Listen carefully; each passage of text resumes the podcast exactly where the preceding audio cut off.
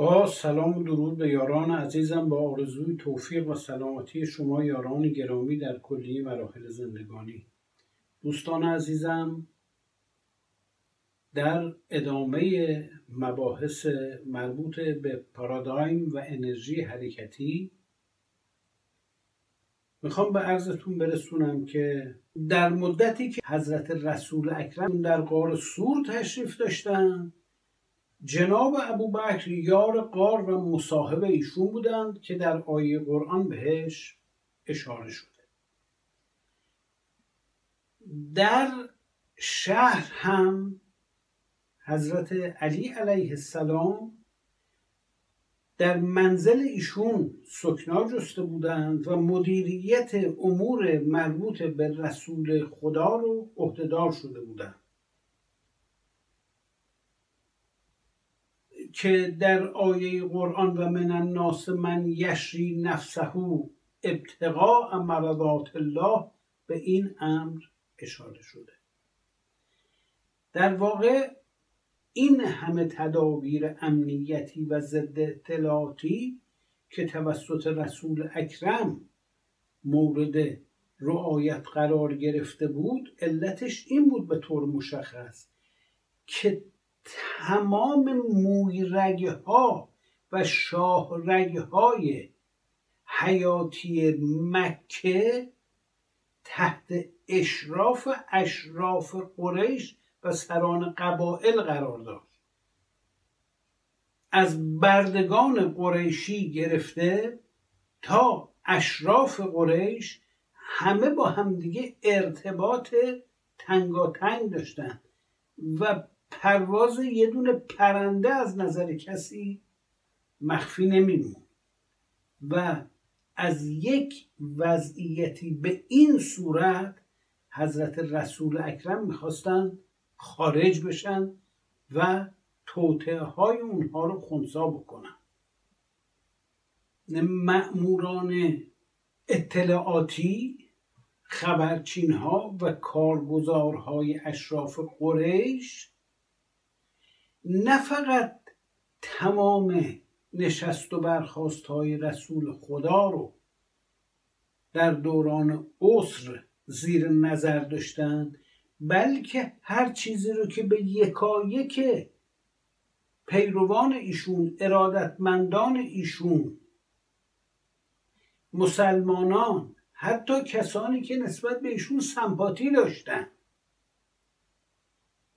همه رو زیر نظر داشتن و همه رو شناسایی کرده بودن.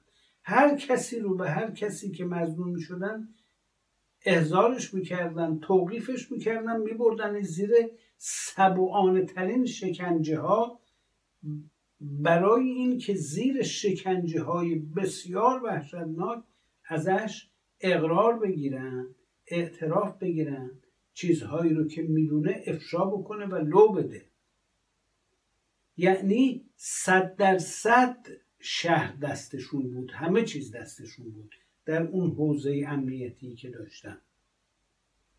به این دلیل بود که برای پیغمبر لازم بود که نهایت دقت رو به عمل بیارند تا بتونن تور اطلاعاتی امنیتی اونها رو پاره بکنن و مثل مرغی که از قفس بیرون میاد و پرواز می‌کنه و میره تمام نقشه های شوم اونها رو نقشه براب کنن و سیستم اطلاعاتی و امنیتی اونها رو بی اثر و خونسا بکنند علاوه بر این نکاتی که ارز کردم تو جبهه دشمن افراد غیرعادی هم حضور داشتند مثل همون پیرمرد نجدی.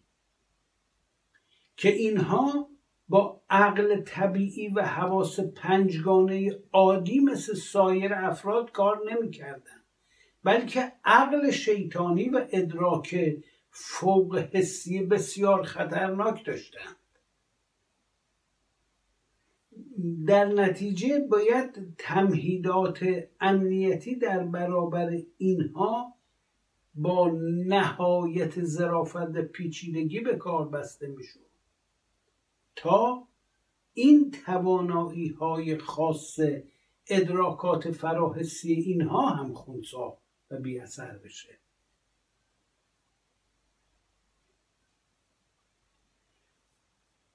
اینجا ما به این نتیجه می‌رسیم که رسول اکرم طرحشون بسیار پیچیده بوده.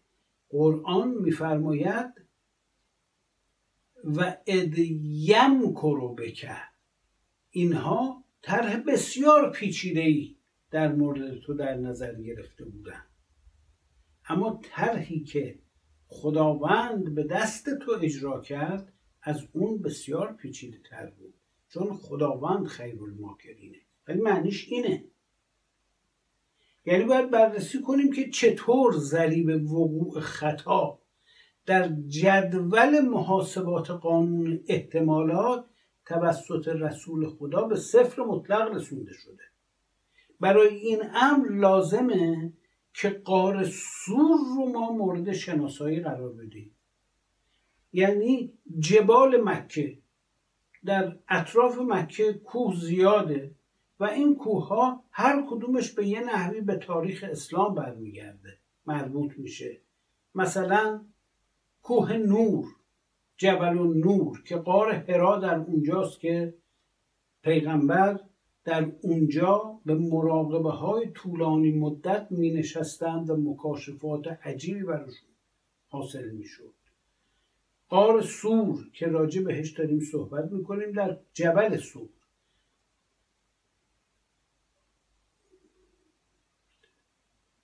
کوه ابو قبیس که در اونجا دو بلندی صفا و مروه وجود داره که بین سعی صفا و مروه انجام میشه. جبل الرحمت که پیغمبر اکرم در اونجا تشریف بردن و رسالت خودشون رو اعلان فرمودن اینها کوههایی که در اطراف مکه وجود داره و این کوهها شکافهایی داره قارهایی داره. اما می‌خوایم ببینیم این جبل سور چه خاصیتی داره به غیر از ویژگی جغرافیاییش که در سمت جنوب مکه قرار داره و سایر غارها در سمت شمال مکه یا در قسمت های دیگه قرار داره. اما این در نقطه مقابل نقطه که اونها سرگرم جست و بودن تو. چه ویژگی داره که اینجا رو رسول اکرم به عنوان پایگاه خودشون در دوران اختفا انتخاب کردند و اونجا رو تبدیل به مخفیگاه خودشون کردند. برای این امر یه تیمی به وجود اومد که تحقیق کنه تحقیق میدانی کنه. یعنی یه عده‌ای بیان و تحقیق میدانی کنن از محل اقامت رسول اکرم در مکه تا جبل سور و قار سور روی زمین راه برن بیان تا این نقطه و نقشه برداری کنن از طرف دیگه یه گروهی هم با درون و با همین پهباد که فیلم برداری می‌کنه از بالا تمام این مسیر رو عکس برداری و فیلم برداری دقیق بکنن و خود جبل سور رو و خود قار سور رو از بالا فیلم برداری کنن که ویژگیهاش آشکار باشه که چطوریه. یه گروه هم با بالون بر بالای قار سور قرار بگیرند و با یک تناب صد متری به یه صخره این بالون بسته بشه و از بالا تمام میدان اطراف این قار و این جبل سور رو فیلم برداری بکنه و تمام این عملیات زمینی و هوایی توسط چند هلیکوپتر از بالا از کاملا ارتفاع بالاتر مدیریت و مونیتورینگ بشه تا مختصات قار سور بتونه به طور کامل نقشه برداری بشه و مورد تجزیه و تحلیل قرار بگیره.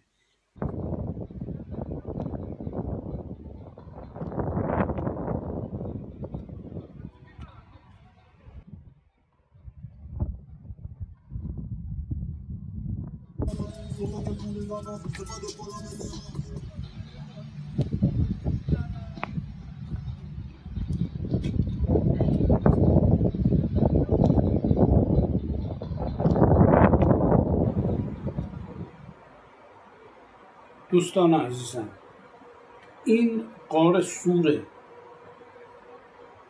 اینجا مخفیگاه رسول اکرم بوده. پیغمبر خدا در این قار مدتی روش اختفا رو اختیار کرده بودن. در دوران غیبتشون موقعی که از مکه می‌خواستن تشریف ببرن به مدینه یه مدتی در این غار مستقر شده بودن بعد از اینجا حرکت کردن تشریف بردن این غار در قرآن مجید هم بهش اشاره شده.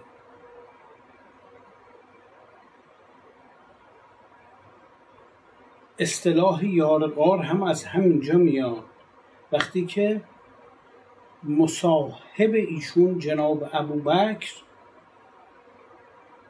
آثار حزن بهشون غلبه کرد پیغمبر اکرم به ایشون فرمودن لا تحزن ان الله معنا. جای افسردگی نیست.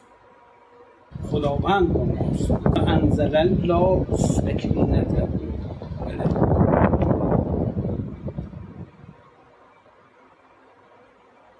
اینجا پایگاه استقرار حضرت محمد صلی الله علیه و آله و سلم پیش از حرکتشون برای هجرت به مدینه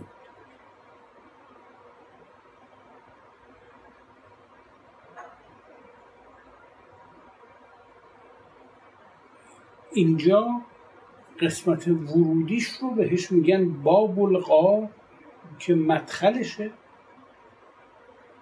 و یه سنگی که در همین مدخل قرار داره به اندازه این سنگ قد یه آدم نشسته است. و بعد از کنارش رد میشه وارد یه دهلیزی میشه که این قاره دو چند تا صخره رو هم قرار گرفتن. یه آدم نسبتا قد بلند باید سرش رو خم کنه توی این قاره حرکت کنه. و هر حال اینجا محل استقرار حضرت رسول اکرم صلی الله علیه و آله و سلم و جناب ابوبکر به مدت چند شبانه روز بوده.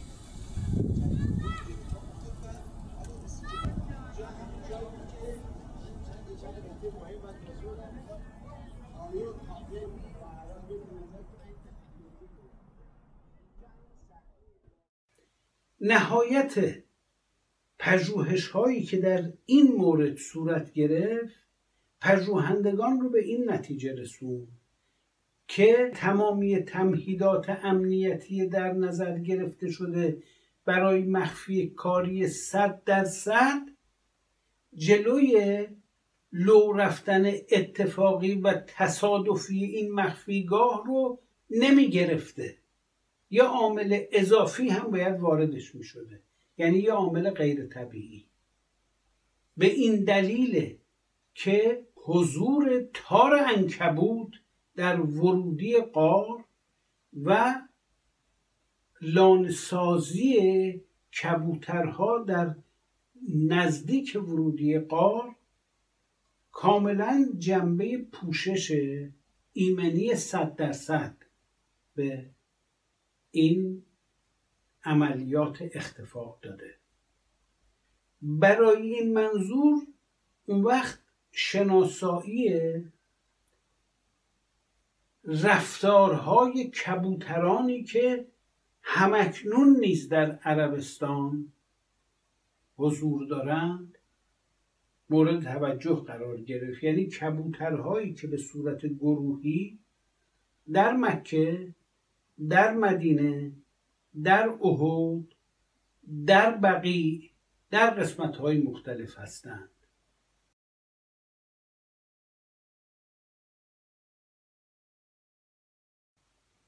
تا ادامه این گفتار شما یاران عزیز و به خدای بزرگ میسپرم علی نگه